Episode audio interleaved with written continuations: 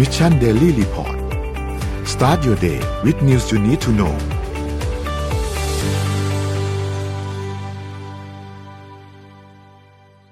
สวัสดีครับยินดีต้อนรับเข้าสู่ Mission Daily Report ประจำวันที่ 14 มีนาคม 2565 นะครับ วันนี้คุณอยู่กับพวกเรา 3 คนตอน7โมง8โมงเช้า สวัสดีพี่ปิ๊ก สวัสดีพี่เอ็มครับ สวัสดีค่ะ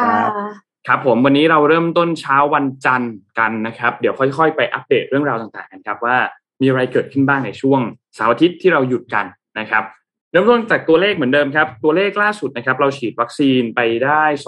224,000โดสนะครับ ตอนนี้เนี่ยเข็มที่3ก็อยู่ที่ประมาณ31%นะครับที่ฉีดไปแล้วของจำนวนประชากรนะครับ ไปดูถัดไปครับสถานการณ์ผู้ป่วยครับ สถานการณ์ผู้ป่วยตอนนี้นะครับ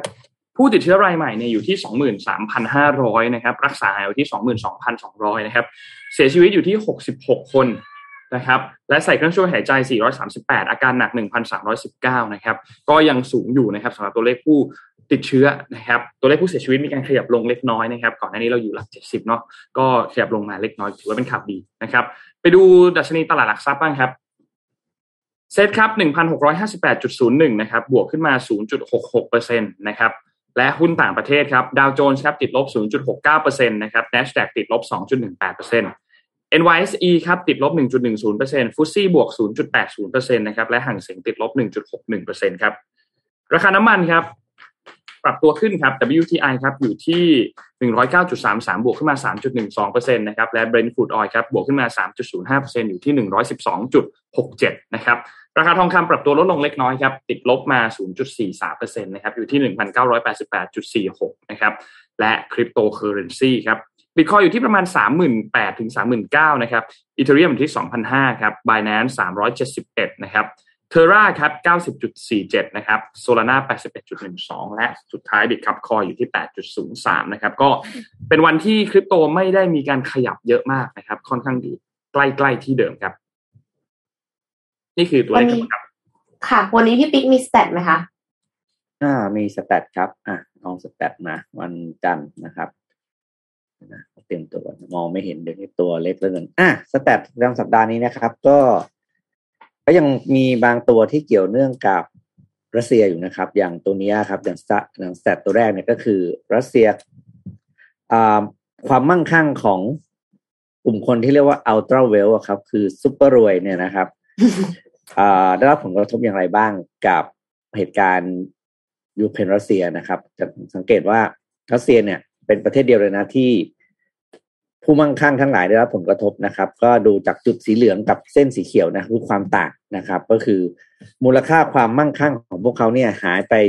ประมาณหกเปอร์เซ็นต์ต่อ GDP รวมของประเทศนะครับ จากเดิมเนี่ยคนพวกเนี้ยมีทรัพย์สินรวมประมาณ21เอ็ดเปอร์เซ็นของประเทศนะครับ คือเรียกว่ากระจุกมากๆ แต่ตอนนี้คือหายไปเหลือประมาณ15เปอร์เซ็นเท่านั้นเองในขณะที่ประเทศอื่น ๆนะครับ ผู้มั่งคั่งก็ไม่ได้รับผลกระทบ แทบจะไม่ได้รับผลกระทบเลยดีกว่านะครับอะต่อมาครับ ต่อมาเป็นเรื่องของใครที่กำลังเรียกว่าลงทุนหรือกระโดดเข้าไปในโลกของ FT ต้องดูชาร์ตนี้ดี ๆ นะครับว่าเอ๊ะทำไมอยู่ดีเนี่ย การค้นหาเรื่องเกี่ยวกับ NFT เนี่ย มัน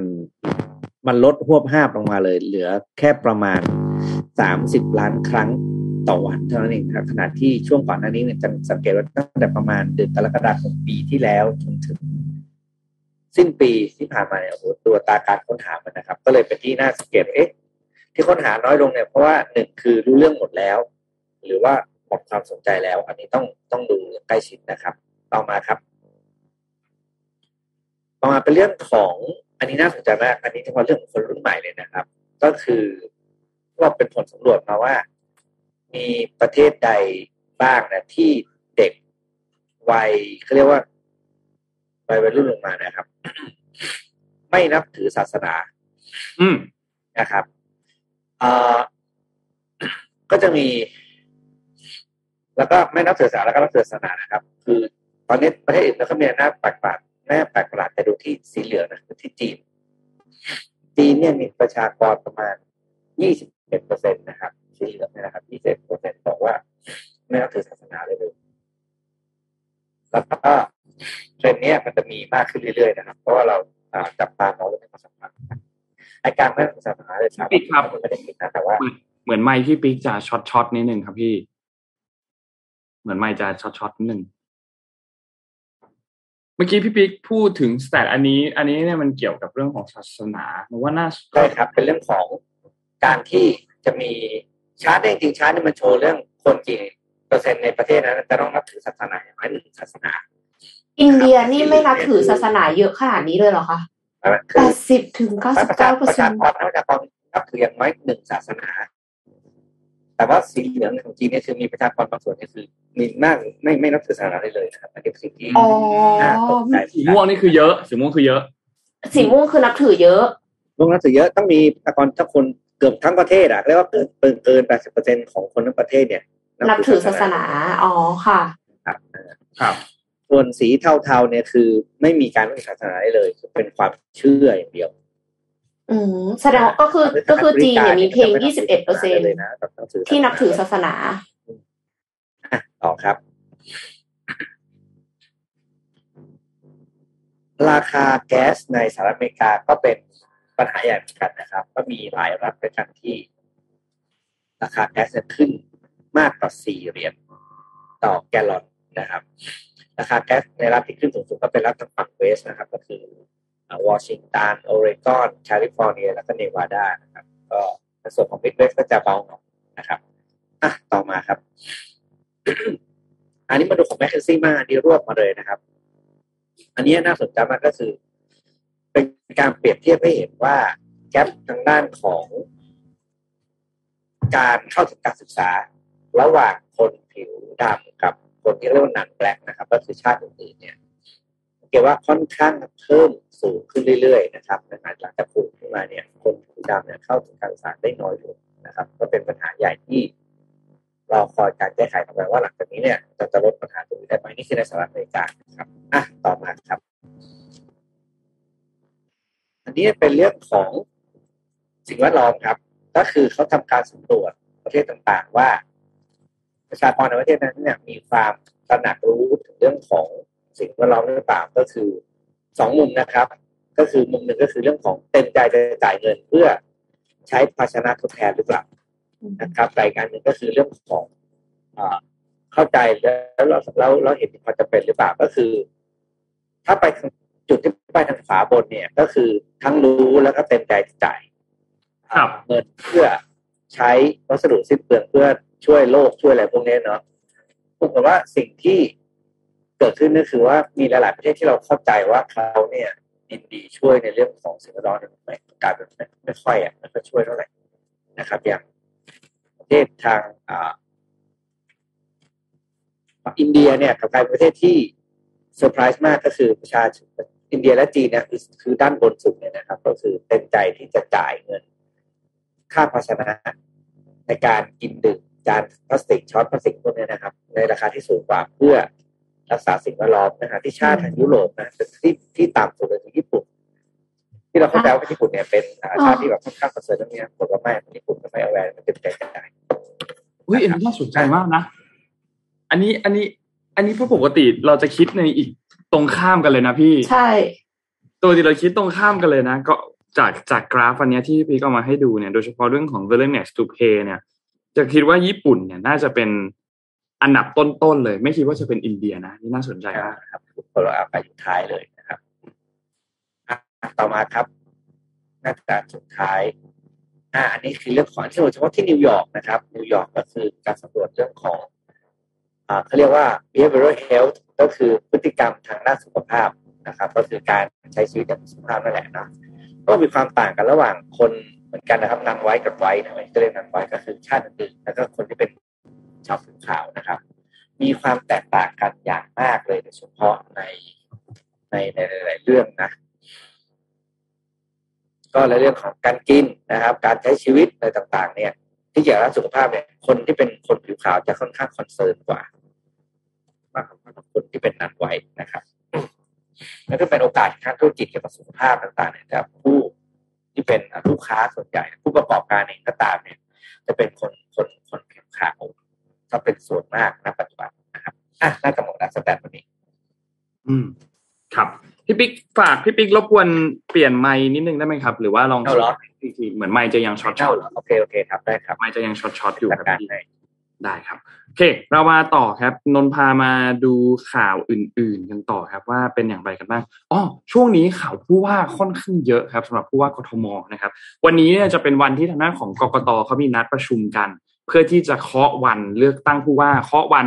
รับสมัครผู้ว่านะครับ ซึ่งคาดว่ารับสมัครเนี่ยน่าจะเป็นช่วง วันที่สิบกว่าๆช่วงกลางๆเดือนของเดือนเมษายนนะครับแล้วเราก็น่าจะได้หย่อนบัตรกันเนี่ยในช่วงปลายปลายเดือนพฤษภาคมนะครับ ช่วงนี้ก็เลยมี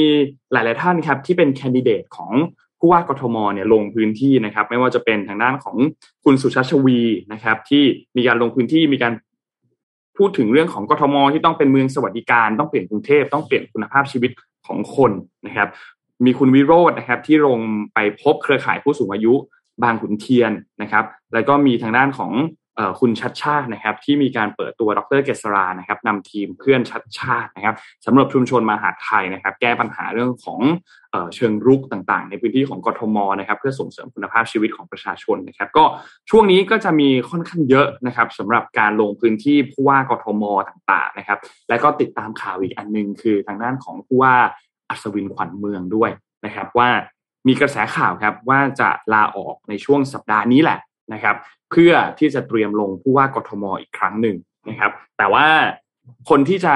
ขึ้นมาแทนทางด้านของผู้ว่าอัศวินชั่วคราวเนี่ยน่าจะเป็นปลัดกทมนะครับที่มาดำรงตำแหน่งชั่วคราวจนกว่าจะมีการเลือกตั้งอีกครั้งหนึ่งนะครับ ก็รอติดตามดูครับว่าจะเป็นอย่างไรบ้างนะครับสำหรับการเลือกตั้งในสนามเล็ก ก่อนที่จะไปถึงการเลือกตั้งในสนามใหญ่ ซึ่งยังไม่รู้เหมือนกันว่าจะ ส่งเมื่อไหร่นะครับ แต่ว่าสนามใหญ่ตอนนี้เนี่ยก็ค่อนข้างคึกคักครับต่างฝ่ายต่างค่อนข้างมั่นใจว่าจะได้เสียงเยอะนะครับ รวมถึงก็ต้องรอติดตามพักใหม่ของคุณธรรมนัทด้วยนะครับ ที่มีการพูดถึงบอกว่าส่งสสเนี่ยส่งทั้ง 400 เขตเลยนะครับสำหรับคุณธรรมนัทนะครับ ก็น่าติดตามครับการเมืองช่วงนี้ครับ รอดูครับว่าหลังจากนี้ครับ ถ้าเราได้เห็นการเคลื่อนไหวของฝั่ง สนามเล็กแล้วเนี่ยจะส่งผลกระทบต่อสนามใหญ่ยังไงบ้างพรรคพลังประชารัฐตัดสินใจไม่ส่งผู้ว่ากทม แต่อย่างนี้ยังไงก็ตามเราก็ต้องรอดูจนวินาทีสุดท้ายกันอีกทีหนึ่งว่าจะไม่ส่งจริงหรือเปล่านะครับ มีกระแสข่าวว่าคุณอัศวินจะลง คุณสกลทีซึ่งเป็นรองผู้ว่ากทม ก็จะลงเหมือนกันนะครับ มีหลายคนดิเดตเยอะมากเลยครับ ช่วงเวลาตอนนี้ประมาณ5้าถึงหท่านเลยนะครับ ที่จะลงสมัครผู้ว่ากทม รอติดตามดูครับว่าจะเป็นอย่างไรครับสำหรับผู้ว่ากทมครับ ค่ะเอ่อไปต่อกันที่ข่าววิทยาศาสตร์การแพทย์สักนิดหนึ่งแล้วกันนะคะ เป็นข่าวเรื่องของผู้ป่วยมะเร็งค่ะ ก็คือมีการฝึกสัตว์ให้ดมกลิ่นมะเร็ง ก่อนหน้านี้นะคะ ก็คืออาจจะเคยได้ยินการทดลองฝึกสุนัขเพื่อที่จะดมกลิ่นมะเร็ง เพื่อที่จะค้นหาผู้ป่วยมะเร็งนะคะ หรือว่าคนที่มีความเสี่ยง แต่ว่าล่าสุดค่ะนักวิจัยจากฝรั่งเศส ได้นำแนวคิดมาปรับใช้เพื่อพัฒนามดค่ะ ให้ดมกลิ่นมะเร็งจนประสบความสำเร็จในที่สุดนะคะทำไมถึงเอามดมาดม อย่างที่ทุกท่านทราบกันดีอยู่แล้วว่า สุนัขเนี่ยมีประสาทสัมผัส การดมกลิ่นเยี่ยมยอด ก็เลยถูกฝึกให้ดมกลิ่น เพื่อที่จะค้นหาระเบิดค้นหายาเสพติด รวมไปถึงค้นหากลิ่นของมะเร็ง แต่ว่ากว่าสุนัขจะเรียนรู้กลิ่นเหล่านี้ จนสามารถติดตามดมกลิ่นได้เนี่ย ใช้เวลาการฝึกค่อนข้างนานค่ะหกถึงสิบสองเดือนเลยทีเดียว กว่าที่จะใช้งานได้เนี่ยก็ คิดว่าไม่ทันการนะคะ สิ่งมีชีวิตอีกอย่างหนึ่งที่มีประสาทสัมผัสในการรับกลิ่น เป็นเลิศไม่ต่างจากสุนัขเนี่ยก็คือมดค่ะ สามารถรับกลิ่นได้ที่เกิดจากโมเลกุลของสารระเหยอินทรีย์นะคะ volatile organic compound หรือ VOC ซึ่งคือสารกลุ่มเดียวกันกับที่มดใช้ติดตามทางกลับบ้านนั่นเองค่ะ จากการศึกษาพบว่ามะเร็งบางชนิดสามารถสร้างสารระเหย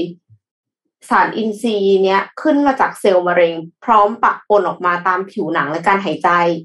นักวิจัยจึงใช้สารอินทรีย์เหล่านี้ เป็นตัวบ่งชี้ว่าบุคคลนั้นมีโอกาสเป็นมะเร็งค่ะ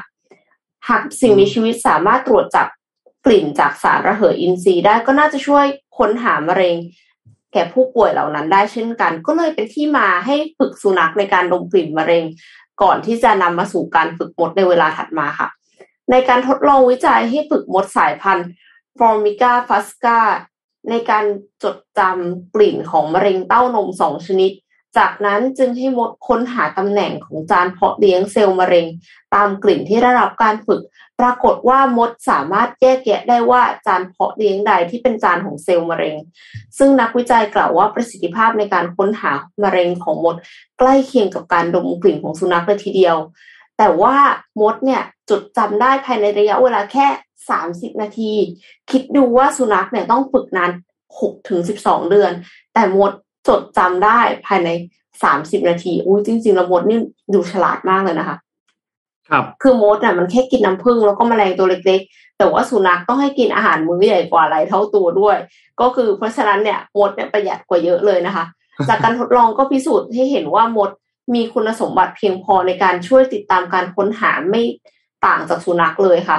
ดังนั้นในลำดับถัดไปนักวิจัยก็จะทำการทดลอง ให้มดจดจำกลิ่นของสารอื่น ๆ เช่น กลิ่นยาเสพติด กลิ่นดินปืนของระเบิด คือแทบจะเอามาแทนสุนัขเลยว่างั้นเถอะกลิ่นเฉพาะของผู้ป่วยโรคเบาหวาน หรือว่าการติดเชื้อของมาลาเรียด้วยค่ะ ก็จะช่วยเพิ่มความสะดวกรวดเร็วในการฝึกการนำไปใช้ แล้วก็คือลดคอสด้วยนะคะ อาหารที่ต้องกินก็น้อยลง ก็ติดตามกันต่อไปค่ะว่า นักวิจัยเนี่ยจะสามารถนำสิ่งเนี้ยมาใช้จริง ๆได้ขนาดไหน แล้วก็ขยายผลไปขนาดไหนค่ะ ก็เป็นข่าวดีข่าวหนึ่งค่ะ ของการตรวจมะเร็งตอนที่ยังเป็น early stage ค่ะ อืมใครนอนนอนแล้วมดขึ้นนี่เสียวเลยนะเสียงพี่ปิ๊กเหมือนจะเบานิดนึงครับพี่ เบาอีกแล้วเหรอ เบาฮะใช่ค่ะ จะเบาเอาครับเดี๋ยวเปลี่ยนไม้แล้วกัน เบื่อจังอะคุยไปก่อนนะ ได้ครับได้ครับ เดี๋ยวพี่เดี๋ยวให้พี่ปิ๊กลองจัดการเรื่องใหม่สักครู่หนึ่งนะครับเดี๋ยว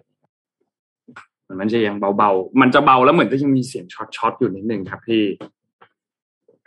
นมพามาดูต่อครับที่ข่าวของรัสเซียครับ ตอนนี้เนี่ยมีข่าวอะไรข่าวใหญ่อันหนึ่งที่ใหญ่มากนะครับ ก็คือ Deutsche Bank นะครับ Deutsche Bank เนี่ยเป็นธนาคารที่ ใหญ่มากของเยอรมนีนะครับ ได้มีการออกมาเปิดเผยแล้วครับ หลังจากที่ตอนแรกเนี่ย จะประกาศนะครับ วันที่ 11 มีนาคมนะครับ ก็เรียบร้อยแล้วครับ ก็ประกาศออกมาบอกว่า ก็ต้องการเพื่อเกี่ยวกับฝั่งของเช่นเดียวกันกับเพื่อนร่วมงานในต่างประเทศ แล้วก็สอดคล้องกับภาระผูกพันทางกฎหมาย และก็ข้อบังคับของทาง Deutsche Bank นะครับ ทาง Deutsche Bank เนี่ยตัดสินใจดำเนินการเลิกกิจการธุรกิจที่เหลืออยู่ในรัสเซีย นะครับแล้วก็จะช่วยเหลือลูกค้าข้ามชาติที่ไม่ใช่ชาวรัสเซียในการลดการดำเนินงานของพวกเขาด้วยนะครับ แล้วก็ในอนาคตจะไม่มีธุรกิจใหม่ในรัสเซียนะครับ ก็เป็นการประกาศยุติกิจการอย่างเป็นทางการของทางฝั่งของ Deutsche Bank นะครับ ซึ่งยังตอนแรกเนี่ยต้องบอกว่าคือเหมือน Deutsche Bank เนี่ยยังยังไม่ได้มีการออกมาพูดถึงอันนี้นะครับ แล้วก็ฝั่งของ Goldman Sachs ฝั่งของ JP Morgan เองเนี่ย ก็ประกาศถอนตัวออกมาในวันที่ 10 มีนาคม Deutsche Bank ไม่ได้ประกาศในวันนั้นนะครับ แต่ว่าหลังจากนั้นไม่นานก็มีการประกาศออกมา 1 วันนะครับ ก็ยกเลิกธุรกิจที่อยู่ในรัสเซียยุติกิจการทันทีนะครับ ซึ่งตอนนี้เนี่ยฝั่งของรัสเซียเจอหนักมากนะครับ เจอจากรอบด้านเลยนะครับ ที่ส่งผลกระทบต่อฝั่งของรัสเซียตอนนี้นะครับ ซึ่งฝั่งของนานาชาติเองเนี่ยก็เริ่มมีการที่จะ เพิ่มการแซงชั่นเข้ามาอีกนะครับไม่ว่าจะเป็นเรื่องของฝั่งของสหรัฐนะครับที่เตรียมที่จะถอนสถานะการค้าปกติกับรัสเซียนะครับมีการที่จะเริ่มแบนการนำเข้าพวกแอลกอฮอล์ก็คือพวกวอดก้านะครับรวมถึงตัวอาหารทะเลด้วยนะครับ ซึ่งต้องบอกว่าสถานการณ์ที่ตอนที่ตอนนี้ในยูเครนเป็นอย่างไรบ้างนะครับสถานการณ์ในยูเครนในช่วง 24 ชั่วโมงที่ผ่านมาคือช่วงเสาร์อาทิตย์ที่ผ่านมาเนี่ยนะครับ ก็ยังคงมีรายงานออกมานะครับว่า มีการต่อสู้กันระหว่างทางฝั่งของกองทัพรัสเซีย แล้วก็ยูเครนเกิดขึ้นหลายจุดในหลายเมืองนะครับ แต่หลักๆเนี่ยจะอยู่บริเวณที่กรุงเคียฟแล้วก็มาริอุโปนะครับ ซึ่งเป็นเมืองท่าสำคัญที่อยู่บริเวณตอนใต้ของยูเครนนะครับ ตอนนี้เนี่ยจากรายงานนะครับคือเขามีการรายงานผ่านทางเทเลกราฟนะครับที่ที่ที่ยูเครนตอนนี้นะครับสำนักข่าว Kyiv Independent นะครับก็รายงานออกมาบอกว่าก็ได้ยินเสียงระเบิดจากการโจมตีทางอากาศของรัสเซียนะครับ ดังขึ้นใน หลายพื้นที่มากของประเทศตอนนี้นะครับ โดยที่แคว้นลูฮันสก์เนี่ยก็มีการโจมตีพื้นที่ชุมชนนะครับทำให้อาคารบ้านเรือนเสียหายมากกว่า 60 หลังนะครับ ในกรุงเคียฟเองก็มีรายงานการปะทะกันค่อนข้างดุเดือดของทหารยูเครน แล้วก็รัสเซียนะครับในหลายพื้นที่ ตอนนี้ต้องบอกว่ารอบเมืองไม่ว่าจะเป็นฝั่งตะวันออกเฉียงตะวันตกเฉียงเหนือตะวันออกเฉียงเหนือ ฝั่งตะวันออกบริเวณสนามบินของกองทัพที่อยู่บริเวณทางใต้ ได้รับผลกระทบหมดนะครับ มีการประทะกันของฝั่งทหารหมดนะครับ กระทรวงกลาโหมของที่อังกฤษเนี่ยมีการเปิดเผยบอกว่ากองกำลังภาคพื้นดินของรัสเซียส่วนใหญ่เนี่ยปักหลักอยู่บริเวณที่ห่างจากใจกลางกรุงเคียฟเนี่ยประมาณ 25 กิโลเมตร 25 กิโลเมตรใกล้มากนะครับ และมีการกระจายกองกำลังทางตอนเหนือของเมืองด้วย ซึ่งก็เป็นไปได้นะครับว่านี่อาจจะเป็น แผนที่กำลังพยายามสนับสนุนการโจมตีการปิดล้อมบริเวณกรุงเคียฟนะครับฝั่งของประธานาธิบดีครับวลาเมวลาดิเมียเซเลนสกี้นะครับก็ได้มีการแถลงเมื่อวันที่ 12 เมื่อวันเสาร์ที่ผ่านมานะครับบอกว่าตอนนี้ทางการสามารถอพยพคนออกจากพื้นที่ของเมืองได้เพิ่มอีกประมาณ 13,000 รายนะครับ ซึ่งก็มีการอพยพในพื้นที่บางเมือง แต่ว่าอย่างไรก็ตามบางเมือง อย่างเช่นมาริปูโปที่ถูกรัสเซียปิดล้อมอยู่ตอนนี้เนี่ย ก็ทำได้ค่อนข้างลำบากมากนะครับสำหรับการอพยพคนออกมาจากพื้นที่บริเวณตรงนั้นนะครับ แล้วก็นอกจากนี้เนี่ยทางยูเครนเองก็บอกอีกว่าในโดยเฉพาะพื้นที่มาริอูโปเนี่ยได้รับผลกระทบหนักมาก มีรายงานที่ออกมาว่าพลเรือนเสียชีวิตไปแล้วเนี่ยมากกว่า 1,500 รายนะครับ และการอพยพทำได้ยากประชาชนติดอยู่ในเมืองค่อนข้างเยอะ และที่สำคัญคือขาดแคลนอาหารและน้ำนะครับ ไม่มีไฟฟ้าไม่มีฮีเตอร์ ที่จะบรรเทาความหนาวในช่วงเวลาตอนนี้ด้วยนะครับ ต้องบอกว่าสถานการณ์ในพื้นที่ของยูเครนรัสเซียตอนนี้เนี่ยที่แม้ว่าถ้าเราดูจากตัวเลขของเศรษฐกิจเราอาจจะเห็นว่า เอ๊ะทุกอย่างเริ่มมีการคลี่คลายมากขึ้น แต่ก็ต้องบอกว่า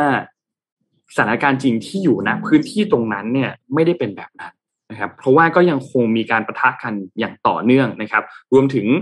ท่าทีต่างๆ ที่จะเกิดขึ้น หลังจากนี้เนี่ย จากฝั่งของนานาชาติเอง จากฝั่งของตัวยูเครนเอง ตัวรัสเซียเองเนี่ยก็ยังคงมีการประทะกันอย่างต่อเนื่องนะครับ และที่สำคัญคือตอนนี้เข้าสู่วันที่ 19 แล้วนะครับของการปะทะกันระหว่างรัสเซียกับยูเครนนะครับ ซึ่งรัสเซียเองก็พยายามที่จะขยายให้กว้างที่สุดนะครับ มีข้อมูลอันนึงที่น่าสนใจมากครับ บอกว่ารัสเซียอาจจะมีการใช้อาวุธเคมี หรืออาวุธชีวภาพ ถ้าหากว่าถูกต่อต้านอย่างหนักจากฝั่งของยูเครน นะครับ ซึ่งทางฝั่งของโปแลนด์เนี่ยมีประธานาธิบดีคือคุณอันเดรย์ ดูดานะครับเขาได้ให้สัมภาษณ์กับสำนักข่าว BBC และบทสัมภาษณ์อันนี้น่าสนใจมากครับ เกี่ยวข้องกับฝั่งของนาโตเขาบอกว่าจากข้อมูลที่เราเห็นว่าถ้าหากว่ามีการที่จะเตรียมใช้อาวุธเคมีหรืออาวุธชีวภาพเกิดขึ้นเนี่ยฝั่งของนาโตอาจจะต้องมีการตัดสินใจใหม่อีกครั้งหนึ่งก่อนหน้านี้ยืนยันมาตลอดครับว่า จะไม่มีการส่งทหารเข้าไปในยูเครนแน่นอน ก็ตามปกติ เพราะว่ายูเครนยังไม่ได้เข้าร่วมกับนาโตแต่ถ้าหากว่ามีการใช้อาวุธเคมีหรือใช้อาวุธชีวภาพเกิดขึ้น จะมีการอาจจะมีการแทรกแซงทางการทหารในยูเครนเกิดขึ้นนะครับ หลังจากนี้ต้องติดตามครับ คนพูดกันเยอะมากนะว่า นี่กำลังจะเป็นจุดจบของสงครามหรือเปล่า อีกฝั่งหนึ่งก็พูดว่าไม่นี่อาจจะเพิ่งแค่เริ่มต้นเท่านั้นนะครับ ก็ถ้าหากว่ามันยังคงมีความรุนแรงมากขึ้นแบบนี้นะครับ สงครามครั้งนี้อาจจะนำไปสู่สงครามโลกครั้งที่สามก็มีคนพูดถึงว่าเป็นไปได้นะครับ ซึ่งไม่มีใครอยากให้เกิดขึ้นอย่างแน่นอนนะครับหวังว่าเรื่องราวเนี่ยจะสงบมากขึ้นสงบขึ้นในเร็วๆนี้นะครับ มีข้อมูลอันนึงที่น่าสนใจจากสำนักข่าว อันหนึ่งนะครับเขาพูดถึงนะครับ ซึ่งคุณกรุณาบัวคำศรีเนี่ยเอามาเล่าไว้แล้วเราไปเอามาเล่าต่อให้ทุกท่านฟังอีกรอบหนึ่งก็คือ ตอนนี้เนี่ย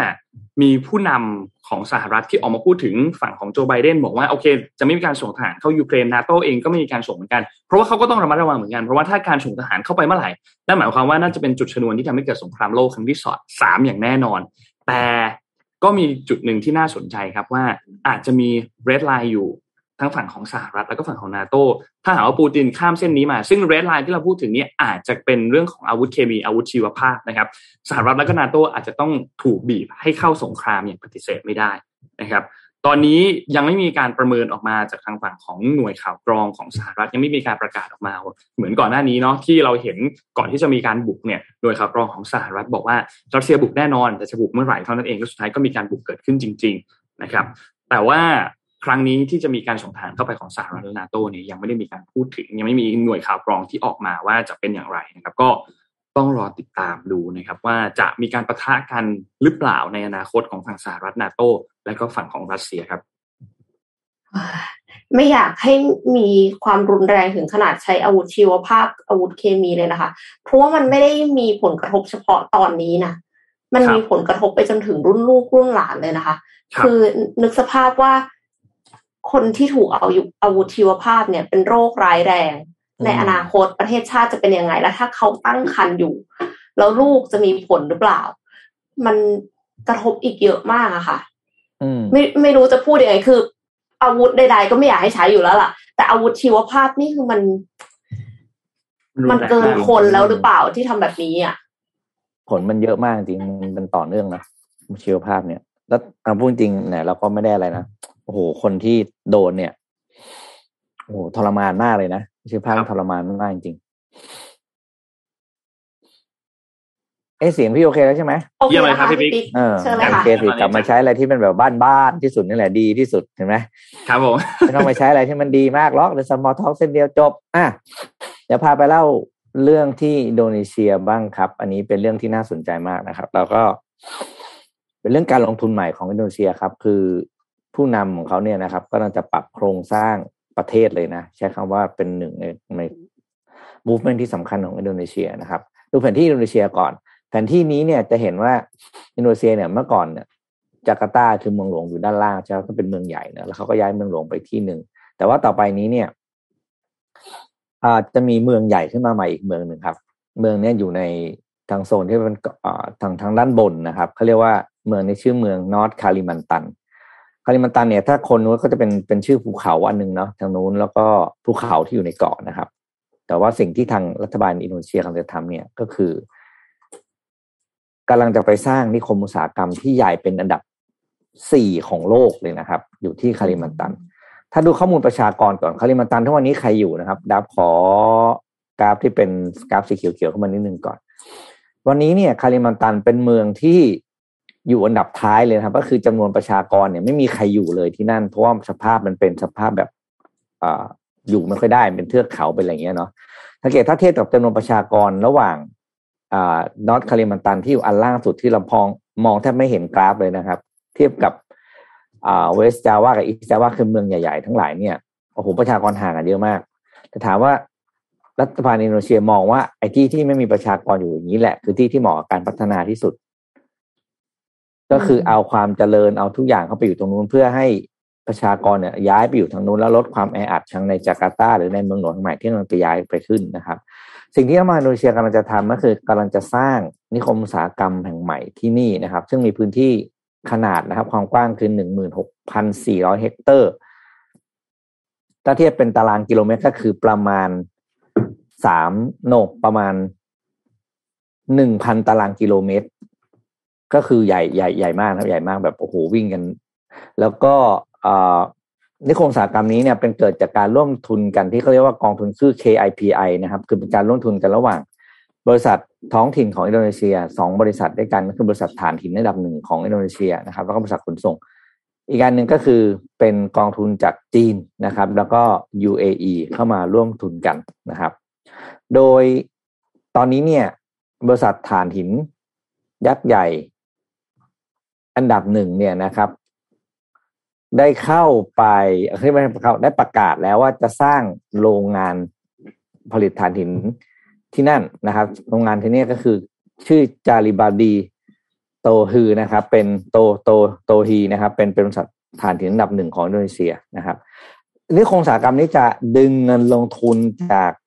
ทั่วโลกนะครับ เข้ามาได้มากกว่าหนึ่งแสนสามหมื่นสองพันล้านเหรียญสหรัฐในระยะเวลาแปดปีข้างหน้า แล้วก็จะเกิดการจ้างงานอย่างมหาศาลนะครับ สิ่งที่น่าสนใจคือตอนนี้นี่มีหลายๆบริษัทเข้าเขาเรียกว่าเซ็นสัญญาที่จะเข้าไปลงทุนแล้วอย่างเช่น CATL นะครับ หรือ Contemporary Amperex Technology ที่เป็นบริษัทผู้ผลิตรถไฟฟ้า เอ้ยผลิตแบตเตอรี่รถไฟฟ้านะครับ อันดับหนึ่งของอินโดนีเซียก็จะย้ายไปที่นี่เหมือนกัน น่าสนใจว่าต่อไปนี้เนี่ย ถ้านิคมใหญ่ ๆ แห่งนี้เกิดขึ้นเนี่ย โอ้โหคือว่ามันจะเกิดการการย้ายการย้ายโรงงานขึ้นอีกหน้าอีกอีกมากนะครับ เพราะว่าอินโดนีเซียปัจจุบันนี้มีแรงงานค่อนข้างถูกถูกเป็นอันดับห้าของอาเซียน แน่นอนเนะโรงงานไปถ้าแรงงานถูกเนี่ยการจ้างงานก็จะโรงงานก็จะย้ายอยู่ที่นั่นนะครับ แล้วก็ประเทศอื่นที่ถูกย้ายก็จะได้รับผลกระทบยังไม่ต้องสงสัยอืมอันนี้เห็นแล้วครับค่อนข้างแอบแอบเป็นห่วงบ้านเรานิดนึงว่าว่าว่าทันเขาเปล่าอะไรอย่างเงี้ยเนาะอืม อะนี่แหละครับเอาเดี๋ยวเรื่องอินโดนีเซียให้ฟัง ค่ะ ประเทศอื่นเขาไปถึงไหนกันแล้วนะคะครับแอบเป็นห่วงนิดนึงอ่าครับผมโอเค ประเทศเราค่ะ ก็กำลังพัฒนาอยู่นะคะ แล้วก็มีการพัฒนา Metaverse ด้วยค่ะ แน่นอนค่ะ หลายหลายๆท่านเนี่ยอาจจะได้ยินแล้วนะคะว่า Anitech ผนึกกำลังกับ Creative Digital Living ค่ะ เปิดตัว Aniverse Metaverse พลิกโฉมวงการการศึกษาไทยค่ะ โดยชูคอนเซปต์ Learn to Earn แห่งแรกของโลกค่ะ พร้อมเปิดตัวโทเค็น ANIF เชื่อมโยงทุกโอกาสสำหรับทุกคนค่ะ โดยมีกลยุทธ์ Learn to Earn มุ่งแก้ปัญหาโครงสร้างระบบการศึกษาของประเทศไทย และลดความเหลื่อมล้ำของสังคม ด้วยฟีเจอร์โครงสร้างพื้นฐานเทคโนโลยีบล็อกเชนที่สร้างตัวตนทางดิจิทัลได้ทุกรูปแบบผ่านระบบ AR และ VR นะคะ พร้อมตอบโจทย์ทุกการลงทุนผ่านสินทรัพย์ดิจิทัลด้วยโทเค็น ANIV ANIV ที่ให้คุณเป็นเจ้าของทุกสิ่งในโลกดิจิทัลได้ค่ะ โดยงบลงทุนการพัฒนาแพลตฟอร์มจากผู้ก่อตั้งและการระดมทุน จากนักลงทุนรวมกว่า 50 ล้านบาท รวมถึงการสนับสนุนจากบริษัทชั้นนำพร้อมจับมือผู้พัฒนาเกมระดับโลกอย่าง NetDragon ในรูปแบบเกม เกมมิฟิเคชันอีกด้วยนะคะ และโอป้าโทมัสเนี่ยก็บอกว่าเหตุผลที่ทำ Universe ขึ้นมา เพราะต้องการแก้ปัญหานักเรียนยากจน ยากจนพิเศษที่สร้างสถิติสูงสุดถึง 1.24 ล้านคนคิดเป็นกว่า 20%ของนักเรียนทั้งหมด โดยแนวโน้มสิ้นปีการศึกษา 2564 มีเด็กไทยหลุดจากระบบมากถึง 65,000 คนค่ะ จึงร่วมมือกับมหาวิทยาลัยอสสัมชัญในการ นำร่องทดลองการเรียนการสอนผ่าน Metaverse ซึ่งนักศึกษาสามารถได้รับหน่วยกิจเสมือนเรียนในห้องเรียนผ่านคณะต่างๆ ด้วยค่ะ พร้อมต่อยอดพัฒนาระบบการเรียนการสอนผ่าน Aniverse Metaverse Aniverse Metaverse บนเทคโนโลยีบล็อกเชนเนี่ยเป็นการจำลองโลกเสมือนจริง ในการสร้างโอกาสทางการศึกษาในโลกเสมือน ผ่านรูปแบบ Edu Game File เกมที่พัฒนาขึ้นด้วยหลักการเกมบวกการเรียนเท่ากับรายได้ค่ะ ที่จะก่อให้เกิดความท้าทายในการเรียนเพื่อพิชิตเป้าหมาย และยังได้รับรางวัลเป็น NFT Asset เพื่อนำไปเป็นทุนทรัพย์ เพื่อการศึกษาต่อไป ด้วยเหรียญโทเค็น ANIF เป็นสกุลเงินกลางในการแลกเปลี่ยน ในระบบเนี่ยยังมีฟีเจอร์ของการซื้อขายที่ดินหรือว่า land โดยในระยะแรกเนี่ยมีจำนวน 250,000 บล็อก เปิดขายในราคาบล็อกละ 2,500 บาท ทุกคนมีโอกาสจับจองเป็นเจ้าของเพื่อธุรกิจในอนาคตได้อย่างเท่าเทียมกัน แน่นอนค่ะ คนที่ต้องการฟังสิ่งนี้มากที่สุดก็คือคนที่มีแบรนด์นะคะ เพราะว่าการที่มีแบรนด์แล้วก็ไปมีที่ดินอยู่ใน Metaverse ที่จะมี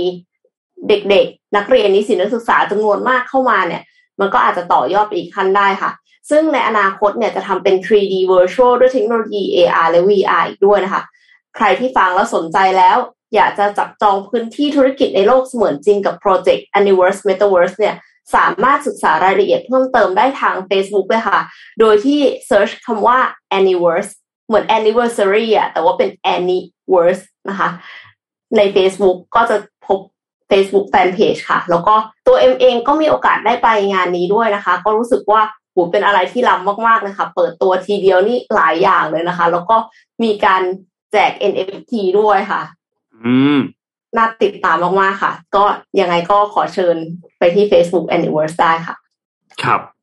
คุณหนูนินนินทาคุณโทมัสหน่อยได้ไหมอะซะหน่อยนะเออไม่มานี่ต้องออกคนไม่อากาศมาเลยนี่นะคะโดนแน่นอนเออคนไม่มานี่โดนแน่นอนครับเวลาผมนัดเพื่อนนะใครไม่มาก็โดนคุณธรรมนี่แกขยันจริงๆนะ ปีที่แล้วเนี่ยแกก็เปิดเอ่อแกก็มีแถลงข่าวแล้วก็เปิดตัวผลิตภัณฑ์กลุ่มเอ่อแลบซีรีส์อะ อันนี้คืออ่าแลบซีรีส์อ่านะค่ะที่ที่ที่โคนกับน Lab เป็นพิ Series ธีกรใช่ไหมตอนนั้นในงานครับแกขยันจริงๆเนาะนี่คือนินทานะเนี่ยคือขยันมากแล้วก็แบบแกก็จะมีโครงการอะไรใหม่ ๆ ตลอดเวลานะครับเป็นคนที่อยู่เฉยไม่ได้จริงๆนะครับผมพอกับบอสพอกับบอสอยู่กันอยู่เฉยไม่ได้นะอ่าคือเฉยแล้วจะงโครงดหงิการดเยอะค่ะอ่าอยู่เฉยแล้วจะหงุดหงิดมากนะครับเฉยๆเพแล้วราะฉะนั้นนี่อะเราก็ใครที่สนใจเทคโนโลยีนะครับ ทางด้านการศึกษาแล้วก็เป็นอีกช่องทางหนึ่งนะที่จะช่วย การพัฒนาการศึกษาไทย แล้วก็เปิดโอกาสให้เด็กๆนะก็เข้าไปตามได้นะครับอันนี้ Anyverse ใช่ไหมครับ ก็คือ Anytech กับ Metaverse เนี่ยเอามารวมกันเนาะใช่ใช่ครัค่ะบน้องขอมาที่ข่าวของยูเครนรัสเซียอีกทีหนึ่งครับ มี breaking news เข้ามาที่เพิ่มเติมนะครับ ก็คือเอ่อ BBC เนี่ยมีการรายงานออกมาบอกว่าตอนนี้เนี่ยมี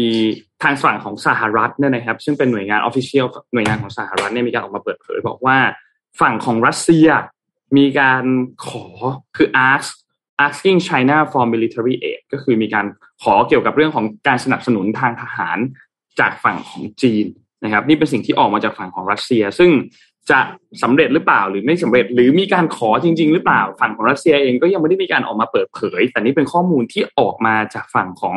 สหรัฐนะครับ ซึ่งแน่นอนว่าสิ่งนี้เนี่ยทำให้ทางฝั่งของไวท์เฮาส์เนี่ย แสดงความกังวลออกมาแน่นอนนะครับ ว่าทางฝั่งของกรุงปักกิ่ง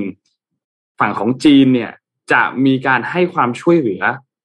เกิดขึ้นหรือเปล่าทางการทหารนะครับ หรือว่าจะมีการให้คำช่วยเหลือจากฝั่งกับฝั่งของยูเครน หรือว่าฝั่งของจีนจะมีท่าทีอย่างไรกับเรื่องนี้นะครับ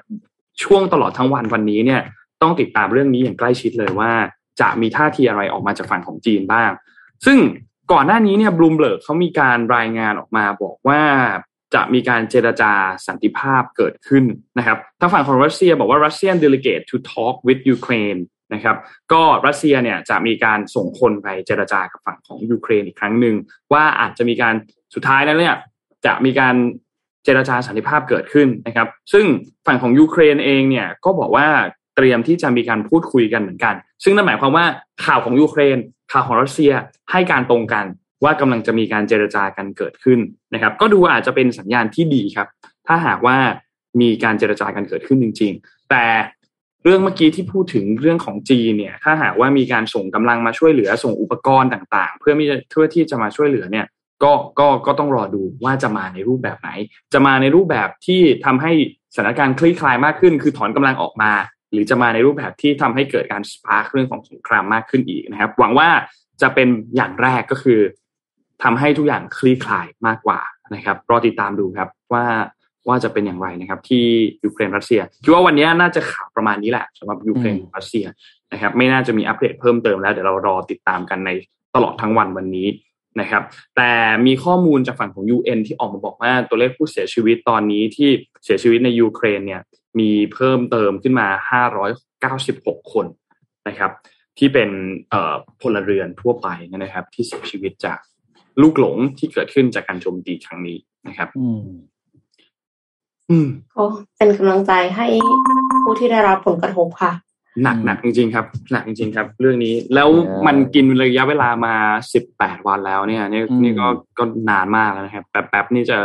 หมดเกือบเดือนแล้วอะเกือบทั้งเดือนแล้วนะครับ ที่สูญเสียทั้งคนทั้งชีวิตทั้งอาคารบ้านเรือนเนาะสถาปัตยกรรมทั้งหลายอะไรเงี้ย ครับ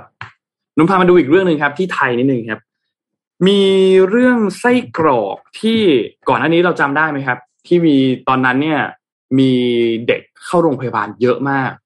เกี่ยวกับเรื่องของที่ท้องเสียหรือว่าอ้วกมีอะไรเกิดขึ้นเนี่ยนะครับ แล้วคนก็หมอพยายามสอบถาม แล้วปรากฏว่าเด็กหลายคนที่เข้ามาในโรงพยาบาลในช่วงเวลาใกล้ๆกันตอนนั้นเนี่ย มีสิ่งหนึ่งเชื่อมโยงกันคือช่วงเวลาใกล้ๆนั้น กินไส้กรอกครับอืม คนทางด้านคนก็เลยมีการตรวจสอบออยมีการตรวจสอบว่า ไปที่โรงงานที่ผลิตไส้กรอกอันนั้น พบว่าสุดท้ายแล้วโรงงานเนี่ยค่อนข้างที่จะไม่ได้มาตรฐานนะครับออยมีการเปิดเผยข้อมูลเพิ่มเติมมาอีกครับ บอกว่าเขาก็วิเคราะห์เอ่อตัวไส้กรอกเนี่ยนะครับ พบว่าจากวิเคราะห์ไป 44 ตัวอย่าง มี 22 ตัวอย่างก็คือครึ่งหนึ่งที่ตกมาตรฐาน นะครับอืมหนึ่งในนั้นก็คือพบว่ามีการใช้ไนไตรายเกินมาตรฐานที่กำหนดนะครับเขาก็มีการเก็บตัวอย่างจากไส้กรอกทั่วประเทศทั้งสถานที่ผลิตสถานที่จำหน่ายเนี่ยจำนวน 102 ตัวอย่างนะครับ แล้ววิเคราะห์ไปแล้ว 44 นะครับ ตกมาตรฐานไป 22 นะครับ ซึ่งตอนนี้ก็กำลังวิเคราะห์ต่อเนื่องนะครับ เพราะว่าเขามีการรายงานจากศูนย์พิษวิทยานะครับเอ่อรามาธิบดีมีเด็กป่วยด้วยภาวะ เมทฮิโมโกลบินนะครับจำนวน 14 รายใน 8 จังหวัด ก็คือที่เชียงใหม่เพชรบุรี สระบุรี ตรังพะเยาสงขลานครศรีธรรมราชและกาญจนบุรีนะครับโดยทั้งหมดกินไส้กรอกที่ไม่มียี่ห้อนะครับและรายละเอียดที่ฉลากก็ไม่ครบถ้วนเหมือนกันนะครับออยร่วมกับสำนักงานสาธารณสุขทั่วประเทศก็เลยมีการสืบหาสถานที่ผลิตนะครับแล้วก็เก็บตัวอย่างต่างๆนะครับ นอกจากนี้มีอันนึงที่ที่ที่หนักมากคือเรื่องสกปรกก็น่าว่าหนักแล้วนะครับ มีอันหนึ่งที่ใช้เนื้อไก่ แต่บริเวณฉลากเนี่ย เขียนว่าเป็นเนื้อหมูนะครับ ซึ่งขณะเอ้านี้เขาเพิ่งรู้เหรอโถไม่มาถามพี่แหม่ตอนนี้เนี่ยอยู่ในระหว่างการดำเนินการไม่เห็นถามเลยโอ้เป็นดำอย่างเนินี้นการมานานแล้วดำเนินคดีกับผู้กระทำผิดอยู่นะครับอืม ด้วยด้วยสารตัวเมื่อกี้ที่เราพูดถึงก็คืออมสารไนไตรเนี่ย มันเป็นสารกันเสียสารกันบูดเนี่ยนะครับ ระบุอืมว่ากำหนดให้ใช้ไม่เกิน 80 มิลลิกรัมต่อกิโลกรัมนะครับ แล้วก็มีส่วนมีสารไนเตรตมีกรดเบนโซอิกที่ไม่อนุญาตให้ใช้เลยในไส้กรอก ถ้าหากว่าฝ่าฝืนปรับไม่เกิน 20,000 บาท และถ้าหากตรวจพบในปริมาณที่ก่อให้เกิดอันตรายต่อสุขภาพ จะจัดเป็นอาหารที่ไม่บริสุทธิ์มีโทษจำคุกไม่เกิน 2 ปี ปรับไม่เกิน 20,000 บาทนะครับ ซึ่งทางด้านของรองเลขาธิการเนี่ยก็มีการพูดถึงบอกว่า ถ้าจะซื้อไส้กรอกอันนี้คือแนะนำครับให้กับผู้บริโภคนะครับ ควรซื้อไส้กรอกที่มีฉลากแสดงเลข บนสารระบบอาหารในกรอบเครื่องหมายของออย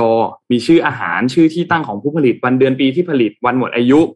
หรือว่าจะเป็นวันที่เอ่อ best before คือควรบริโภคก่อนวันไหนก็ตามนะครับ มีส่วนประกอบมีข้อมูลวัตถุ หรือว่าซื้อมาจากร้านค้าที่มีหลักแหล่งที่น่าเชื่อถือนะครับ เพราะไม่งั้นก็อาจจะ เจอแบบนี้ก็ได้นะครับถ้าหากว่ามีข้อมูลอะไรสามารถที่จะร้องเรียนไปที่สายด่วนของออยที่หนึ่งห้าห้าหกหรือว่าร้องเรียนไปที่สำนักงานสาธารณสุขในจังหวัดของท่านก็ได้เหมือนกันนะครับ อันตรายมากนะ ตัวเนี้ยของกินของกินเป็นอะไรที่อันตรายเห็นมากรูปแล้วยังแล้วยังจะกล้ากินกันอีกเหรอคะคือคือเห็นรูปเนี้ยเอาจคือต้อริงงบอกว่า ตอนที่เราเห็นหน้าหน้าฉากตอนที่ซื้อไม่ได้เป็นแบบนี้ไงๆอะโอเคาไม่เห็นไงคือเราก็อาจจะเห็นเป็นแค่ไส้กรอกธรรมดาที่อยู่ในแพ็กเกจ แพ็กเกจจิ้งธรรมดาเนี่ยแต่แต่นั่นแหละครับ ไปจากโรงงานที่น่าเชื่อถือได้ให้ตรวจสอบกันหน่อยดีกว่าไส้กรอกก็จะน่ากลัวหน่อยครับช่วงนี้ ค่ะ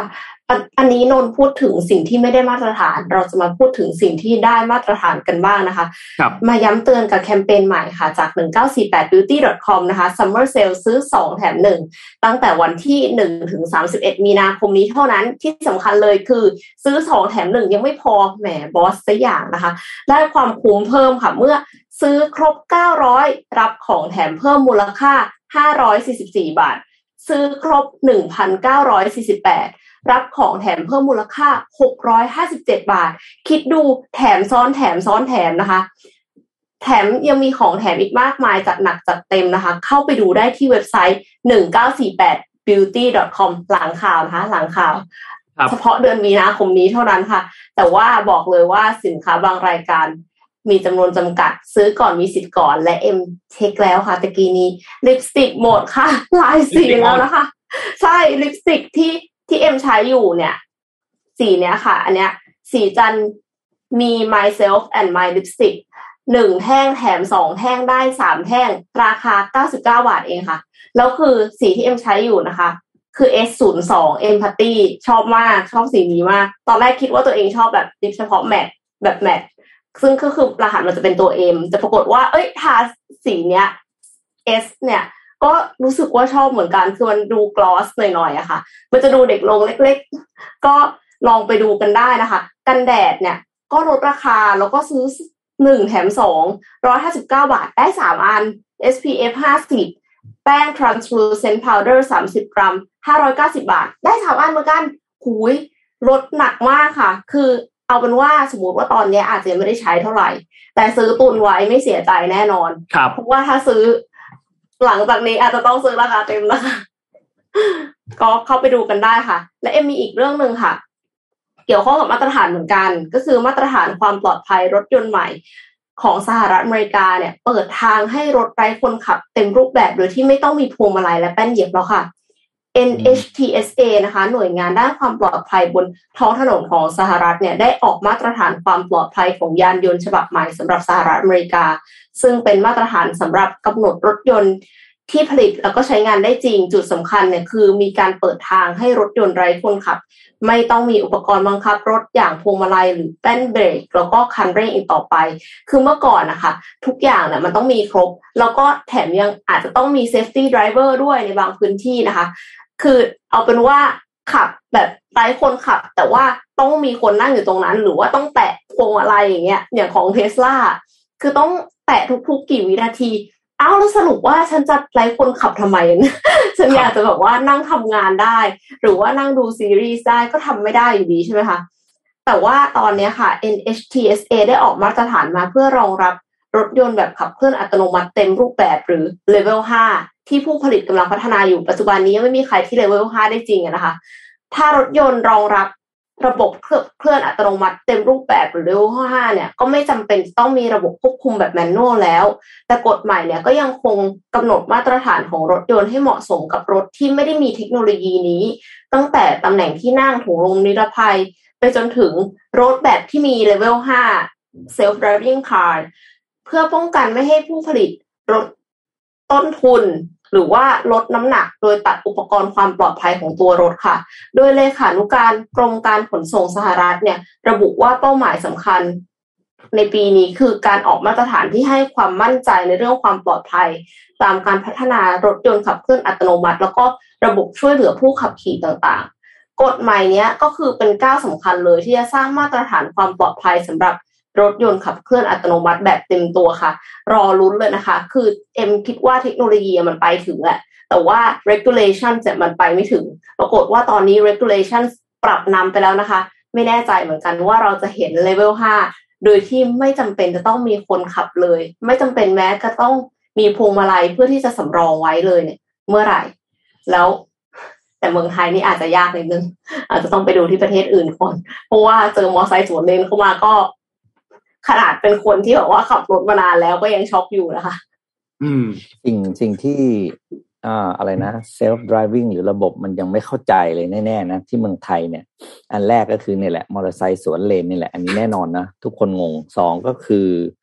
อันนี้จริงๆ seriously เลยนะ ก็คือเคยเห็นรถที่เขาขนท่อขนเหล็กอะแล้วก็ท้ายยื่นออกมาอันมันยาวยื่นท้ายออกมาแล้วผูกผ้าแดงปะอืมอืมเออ อันเนี้ย อันเนี้ยมันจะ detect ได้ไหมพี่ปิ๊ก detect ไม่ได้ครับ detect ไม่ได้เลย อันนี้ แล้วอันตรายมากเพราะมันก็จะวิ่งเหมือนไม่มีอันนั้นไอ้ผ้าแดงเพราะมันไม่รู้จักผ้าแดงท้ายรถใช่ไหมการว่ารถมันก็จะวิ่งเข้าไปแล้วก็เหล็กมันก็จะมาเสียบเราอะเพราะว่าตำแหน่งที่เซ็นเซอร์มันอยู่มันอยู่ตรงตัวตัวรถด้านหน้าตรงประมาณเขาเรียกกันกันชนใช่ไหมอ๋อซึ่งค่ะมันมันมันเตี้ไม่ยได้มองขึ้นไปสูงขนาดกับไอ้เหล็กที่เหล็กเหล็กกล่องท่อที่เขาห้อยมายื่นเกินอะ เพราะฉะนั้นเนี่ยสองเรื่องนี้ครับอ่า ทางผู้ผลิตทุกค่ายนะ ต้องเข้ามา เข้ามาบ้านเราแล้วก็มาดูไอ้ไอ้ผ้าแดงก็จะได้ จะได้เข้าใจว่า เฮ้ยมันคือ มันคือ มันคือรถนะเพียงแต่ว่ารถมันขนของยาวออกมานอกท้ายรถเท่านั้นเอง อันนี้ครับคุยกับผู้รู้มาแล้วอืม บอกว่าเออ อันนี้ไม่ได้ไม่ได้จริงเพราะบ้านเขาไม่มีอืมเพราะบ้านเขาไม่มีเขามาเลยเพราะบ้านเขาไม่มีมันก็เลยไม่รู้จักไง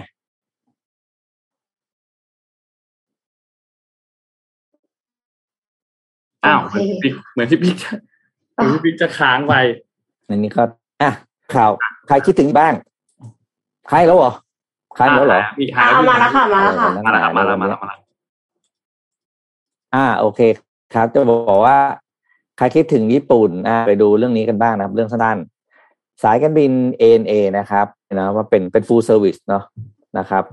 กำลังอเมริกำลังได้ประกาศนะครับ เปิดตัว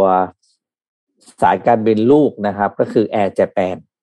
Air Japan เนี่ยจะเป็นสายการบินเขาเรียกว่า budget airline budget and full service ก็คือเป็น low cost นั่นแหละ แต่ว่าเป็น low cost ที่ full service นะ มีเสิร์ฟอาหารมีอะไรนู่นนี่นั่นนะครับ โดยจะเน้นเส้นทางการบินในทวีปเอเชียและโอเชียเนียก่อนนะครับ โดยเริ่มโอเปเรตก็คือกลางปี 2023 ก็คือกลางปีหน้า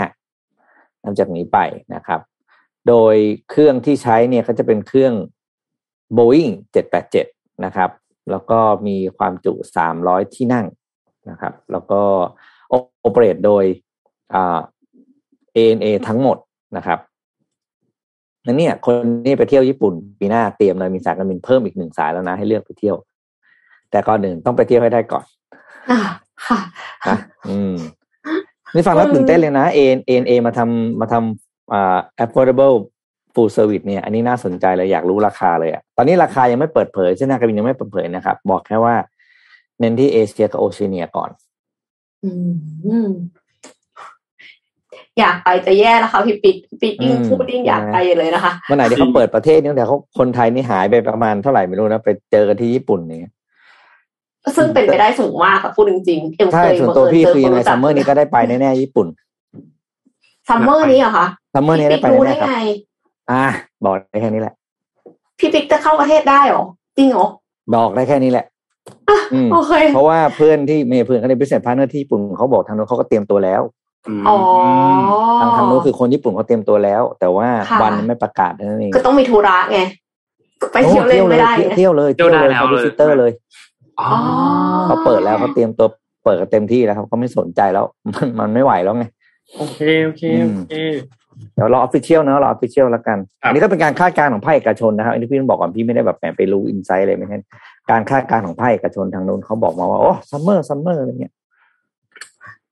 เข้าใกล้เข้าใกล้ความจริงของการจะได้ไปเที่ยวสักทีฮะอืมนี่เมื่อวานนี้นนท์นั่งดูคลิปวิดีโอ มันเป็นคลิปวิดีโอแบบ walking in โตเกียวอะไรเงี้ยเขาก็ขึ้นเดินถ่ายรูเที่ยวปทิปเออคือแบบเที่ยวทิปของจริงอะอันเนี้ย คือเดินลงสถานีรถไฟฟ้าใต้ดินลงไปแล้วก็นั่งนั่งนั่งขึ้นมาเดินอยู่ที่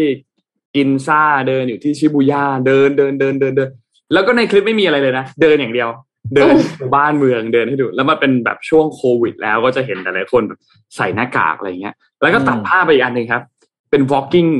in แบบยุโรปนนท์รู้สึกว่าจะดูอืมดูที่อิตาลีมั้งแล้วก็มีไปดูคลิปหนึ่งที่ที่สวีเดนด้วย ในช่วงเวลาเดียวกันโควิดเหมือนกัน แต่ว่าคนไม่ไม่ใส่หน้ากาก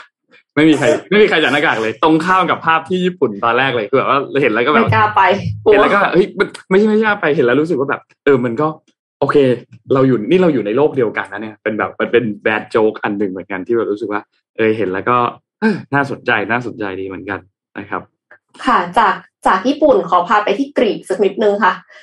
กรีกนะคะ ไม่ใช่กรีซคือย้อนอดีตกลับไปด้วยเนี่ยค่ะครับ DeepMind ค่ะ พัฒนา AI ทำนายข้อความที่ขาดหายไป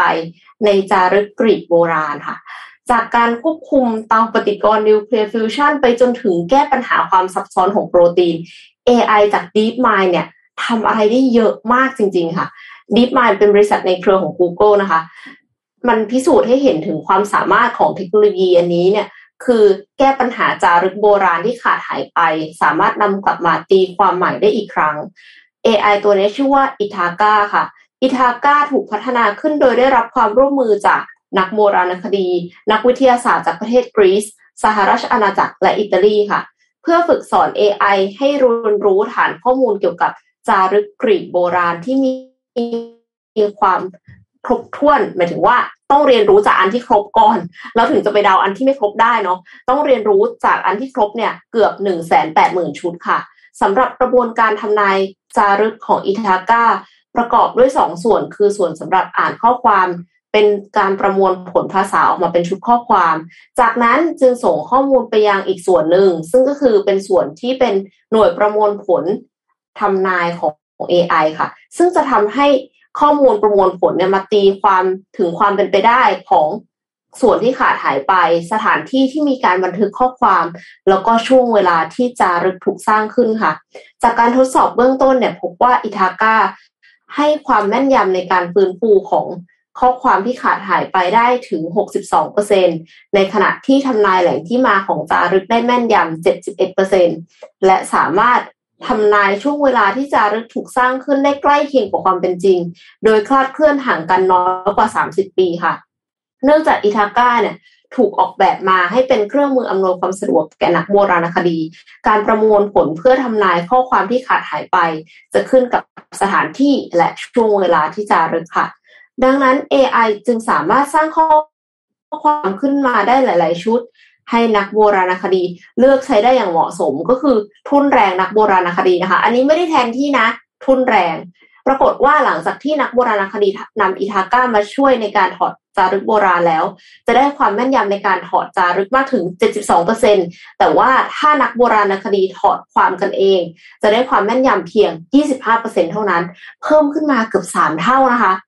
นี่แสดงให้เห็นถึงความก้าวหน้าทางเทคโนโลยีที่มีบทบาทต่อประวัติศาสตร์ของมนุษย์ นอกเหนือจากการทำนายข้อความจารึกในกรีกโบราณแล้วเนี่ย DeepMind ยังพัฒนาให้อิทาก้าสามารถถอดข้อความจารึกในภาษาอื่นๆ เช่น Hebrew Demotic และมายาได้อีกด้วยนะคะ รวมถึงเปิดให้นักวิทยาศาสตร์ที่สนใจเนี่ยสามารถนำ source code ไปพัฒนาต่อได้อีกด้วยค่ะ สุดยอดไปเลยนะคะ คือทึ่งในความสามารถที่มันที่มันเดาได้แม่นยำขึ้นมาก แล้วก็ชื่นชมที่เขาเอา source code ให้ไปใช้พัฒนาต่อได้ด้วยค่ะ ครับ น่าจะเห็นการพัฒนามากขึ้น เราควรจะเรียนรู้อะไรจากประวัติศาสตร์กันบ้างนะคะ ใช่ใช่ใช่ใช่ถอดไม่ควรจะซ้ำรอยกันบ่อย ๆ นะคะ ถอดแล้วเนี่ยเอาอะไรมาที่อ่าน่านสนด้วใจยไว้เนาะ ใช่ คือไม่ใช่แบบว่า เอาทำสงครามทำสงครามใหม่ทำสงครามอีกรอบหนึ่งนะคะโอเคค่ะ ครับ ไปดูตัวเลขของผู้ติดเชื้อในวันนี้กันบ้างครับว่าเป็นอย่างไรบ้างครับ ตัวเลขผู้ติดเชื้อล่าสุดที่อัปเดตนะครับ ตอนนี้ติดเชื้อเพิ่มเติม 22,130 คนนะครับรักษาหายป่วยอยู่ที่ 23,508 นะครับ ตัวเลขของตัว ATK ยังไม่ออกนะครับ วันนี้น่าจะออกหลัง 8 โมงเป็นต้นไปนะ8โมงครึ่งนะครับ ตัวเลขผู้เสียชีวิตอยู่ที่ 69 คนนะครับ ก็ยังอยู่ในหลัก 60 ยังถือว่ายังอยู่ยังเป็นเส้นตรงอยู่นะครับ ยังไม่ได้มีสโลปที่พุ่งหัวขึ้นไปนะครับ รักษาอยู่ตอนนี้เนี่ย 225,000 คนนะครับ ก็ต้องติดตามครับระมัดระวังกันนิดนึงครับ ในช่วงเวลาตอนนี้นะครับ สถานการณ์มันยังรุนแรงอยู่นะครับมันเห็นหลายที่ก็เริ่มมีการกลับมาจัดงานกันแล้ว พอสมควรเหมือนกัน ซึ่งมันเป็นสิ่งที่ห้ามไม่ได้แหละแล้วก็สุดท้ายแล้วมันก็ต้องกลับมาจัดกันอยู่ดี นะครับ แม้ว่าจะมีการสกรีนตรวจ ATK แต่บางทีก็อาจจะไม่แน่นอนนะครับ ผลตรวจ ATK ก็อาจจะมีหลุดหลุดๆมาบ้างเป็น false negative บ้างนะครับ อาจจะมีหลุดหลุดๆมาบ้างก็แต่ของเราเนี่ยมีงานในงานมี social distancing นะคะ เพราะฉะนั้นเนี่คยรับผมก็จะปลอดภัยขึ้นไปอีกระดับหนึ่งค่ะอ่าใช่ใช่คือเก้าอี้อะฮอนั้นอะ มันจุคนได้น่าจะสักสามร้อยสามร้อยคนผมคิดว่านะมันมันมันใหญ่มากเลยอะ แล้วก็แต่ทุกท่านเนี่ยจะนั่งห่างกันอาจจะเว้นเก้าอี้หนึ่งเว้นสองเก้าอี้ประมาณนี้นะครับ แล้วก็ในงานวันนั้นคิดว่าทุกท่านน่าจะมาลงทะเบียนกันครบถ้วนแล้ว ใครที่ยังไม่ลงทะเบียนรีบติดต่อมาทางที่อินบ็อกซ์นะครับไม่งั้นอาจจะถือว่าสละสิทธิ์หรือนนท์ไม่แน่ใจว่าทีมงานเขาถือว่าสละสิทธิ์ไปแล้ว ถ้ายังไม่ได้มาลงทะเบียนเพราะว่าก่อนหน้านี้เราภายในวันที่สิบภายในวันที่10มีนาคมเนาะก็เดี๋ยวให้ทีมงานแจ้งอีกทีนึงเดี๋ยวพรุ่งนี้น่าจะมีอัปเดตเกี่ยวกับเรื่องของ fan meet นะครับแต่อย่างไรก็ตามใครที่ มีข้อมูลเออมีมีบัตร fan meet ถือบัตร ticket เรียบร้อยแล้วเนี่ยที่ได้รับการยืนยันจากตัวตัวออนไลน์จากทาง Eventpop เรียบร้อยแล้วเนี่ยก็เจอกันแน่นอนในวันที่ 19 นี้นะครับคิดว่าหลาย ๆ ท่านน่าจะอยากเจอเราเองก็อยากเจอทุกท่านเหมือนกันนะครับ เพราะว่าเลื่อนงานนี้มาสองปีแล้วสองรอบแล้วค่ะสองรอบแล้วนะครับ เลื่อนมาสองรอบแล้วนะครับ ครั้งนี้ไม่เลื่อนไม่เลื่อนชัวร์ๆแล้วหนึ่งร้อยเปอร์เซ็นไม่เลื่อนแน่นอนนะครับค่ะก็เหลืออีกห้าวันเท่านั้นครับ เตรียมตัวได้เลยเตรียมตัวได้เลยครับ นี่มีคอมเมนต์บอกว่าเตรียมกระสอบไปรับของแจกใช่ครับ ต้องเตรียมกระสอบมาฮะบอสขนทุกอย่างมาทั้งหมดนะฮะสำหรับของแจกนะครับอ๋อสมบูรณ์บอกว่าประกาศล่าสุดหมดเขตวันนี้หกโมงค่ะอ๋อโอเคโอเคโอเค ยังทันอยู่ยังทันอยู่ครับ ยังทันอยู่ครับ ก็สำหรับใครที่ยังไม่ได้ลงทะเบียน ยังมีเวลาถึงหกโมงเย็นในวันนี้นะครับ รีบมาลงทะเบียนกันนะครับ มีทั้งหมดประมาณหนึ่งร้อยกว่าท่านนะครับ ที่จะ มาเจอกับพวกเราในวันเสาร์นี้นะครับใครที่ไม่ได้มาค่ะแล้วก็ไม่ต้องเสียใจนะฮะเดี๋ยวทีมงานน่าจะมีการเก็บภาพมาให้หลาย ๆ ท่านชมกันนะครับ ใครที่จะมานะคะ แล้วก็ลืมไปค่ะว่าแบบไม่ได้ออกจากบ้านนานแล้วนะคะ ก็ไปซื้อเครื่องสำอางก่อนนะคะหนึ่งเก้าสี่แปด beauty com ค่ะครับผมเฉียบขาดครับครับ เข้าจังหวะเข้าไม่มีพรวดนะครับ เข้าเนียนตลอด เขาเนียนตลอดฮะเขาเนียนตลอเข้าดเนียนฮะตลอดน้องเอ็มอะวันขนี้อบคุณค่ะครบถ้วนครับ คิดว่าน่าจะน่าจะครบอืมถ้วนแล้วครับเดี๋ยวช่วงวันนี้เราก็ติดตามกันสองเรื่องหลักๆนะครับ เรื่องแรกก็คือสถานการณ์ของที่ยูเครนรัสเซีย แล้วก็อีกเรื่องหนึ่งก็คือการประชุมของกกตนะครับ ที่จะมีการประกาศวันเลือกตั้ง ผู้ว่ากทม แล้วก็ทางด้านของเมืองพัทยานะครับ ว่าจะเป็นวันที่เท่าไหร่นะครับ วันนี้จะมีการ confirm แล้ว แล้วก็มีการประกาศวันรับสมัครผู้ว่าแล้วนะครับ ก็รอติดตามกันดูครับรอติดตามกันดูครับ วันนี้คิดว่าครบถ้วนแล้วขอบคุณทางด้านของ SCB ครับผู้สนับสนุนแสนใจดีของเรานะครับ ขอบคุณ SCB มาก ๆ ที่อยู่กับเรามาอย่างยาวนานนะครับ ก็ขออยู่กับเราต่อไปนาน ๆ นะครับ SCB ขอบคุณมาก ๆ นะครับ และขอบคุณ d e f o n t e ครับ Premium Skin Care for Men ผิวหน้าดูดี หน้าดูเด็กใครก็เดาอายุไม่ถูกนะครับ ภายใต้แนวความคิด Future Biotechnology for Men Skin นะครับ หาซื้อได้แล้วทาง e-commerce ครับ Shopee Lazada JD Central v l o v Shopping แล้วก็เว็บไซต์ d e f o n t e 296 com นะครับ และสุดท้ายขอบคุณทางด้านดีน่า To New ครับน้ำเต้าหู้ออร์แกนิกหอมอร่อย ดีกับสุขภาพให้คุณออร์แกนิกได้ทุกวันอยู่ข้างหลังพี่เอ็มตรงนี้เลยนะครับ ขอบคุณมากๆนะครับสำหรับดีน่า To New นะครับ ก็ฝากไปด้วยนะครับ หาซื้อง่ายมากครับลองหาซื้อได้ตามร้านค้าใกล้บ้านท่านเลยนะครับ วันนี้เราสามคนลาไปก่อนครับ แล้วพบกันใหม่อีกครั้งหนึ่งในวันพรุ่งนี้ขอบคุณทุกท่านที่ติดตามนะครับ สวัสดีครับ สวัสดีครับ สวัสดีค่ะ Mission Daily Report start your day with news you need to know